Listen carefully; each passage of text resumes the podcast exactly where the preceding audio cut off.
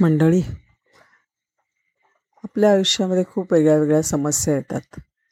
आणि ह्या समस्यांचा आपल्याला निराकरण करायचं असतं. आणि ते करत असताना खूप वेळेला तज्ज्ञांचा आपण सल्ला घेतो.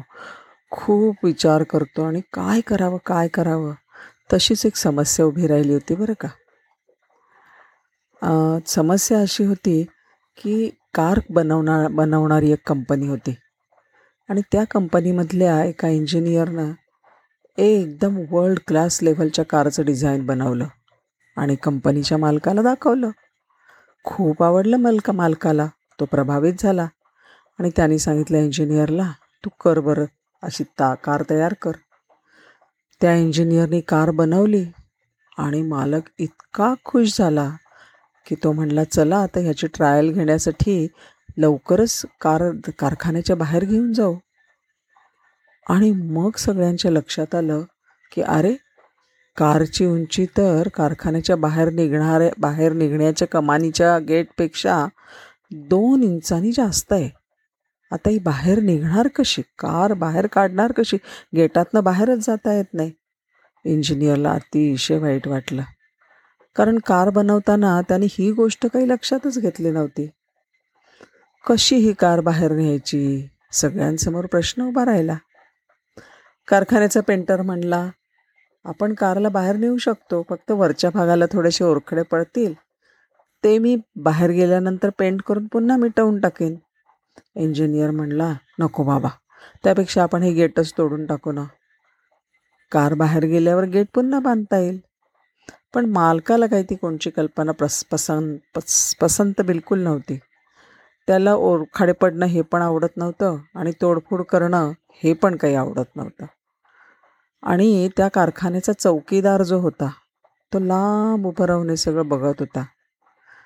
हळूच तो मालकाच्या जवळ आला आणि म्हणाला मालक मी काहीतरी सुचवू का? सगळ्यांना खूप आश्चर्य वाटलं. एकतर तो मालकांच्या जवळ येऊन बोलला आणि जिथे एवढे तज्ज्ञ लोक जे आहेत ते डोकेफोड करतायत विचार करतायत त्यांना काही उपाय सापडत नाही. आणि हा सामान्य चौकीदार काय उपाय सुचवणार? तो चौकीदार म्हणला साहेब हे कार आहे ना ते गेटपेक्षा फक्त दोन इंचच उंच आहे. गोष्ट अगदी साधी आहे. चारही टायरमधली हवा थोडी थोडी कमी करा. कारची उंची कमी होईल आणि कारला सहज बाहेर नेता येईल. वाव! सगळेजण खुश झाले एकदम जोरदार टाळ्या वाजवल्या. त्या चौकीदाराला बक्षीस मिळालं ही गोष्ट वेगळीच. पण कसं आहे ना आपण ह्याच्यातनं काय बोध घ्यायला हवा की प्रत्येक समस्येचं समाधान जे आहे ते तज्ज्ञाच्या नजरेतून विश्लेषण केल्यानेच मिळतं असं बिलकुल नाही. कधीकधी सामान्य व्यक्ती अगदी साधा विचार करून सुद्धा समस्येचं निराकरण होऊ शकतं.